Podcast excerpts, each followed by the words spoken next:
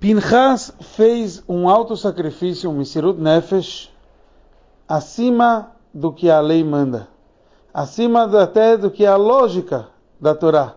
É por isso que está escrito que a Allahá, a lei é assim, Ve'en morim ken, mas a gente não manda a pessoa agir dessa forma. Por isso Pinchas ganhou um presente também distinto.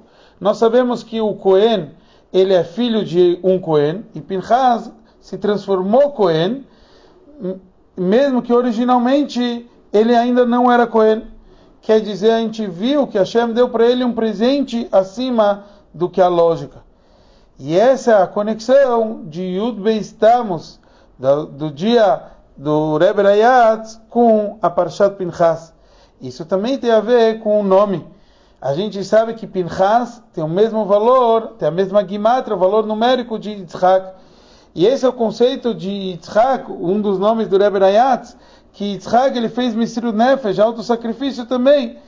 Iria ser contrário, um tipo de Misru Nefesh que seria contrário, um auto-sacrifício contrário àquilo que seria a natureza do judaísmo.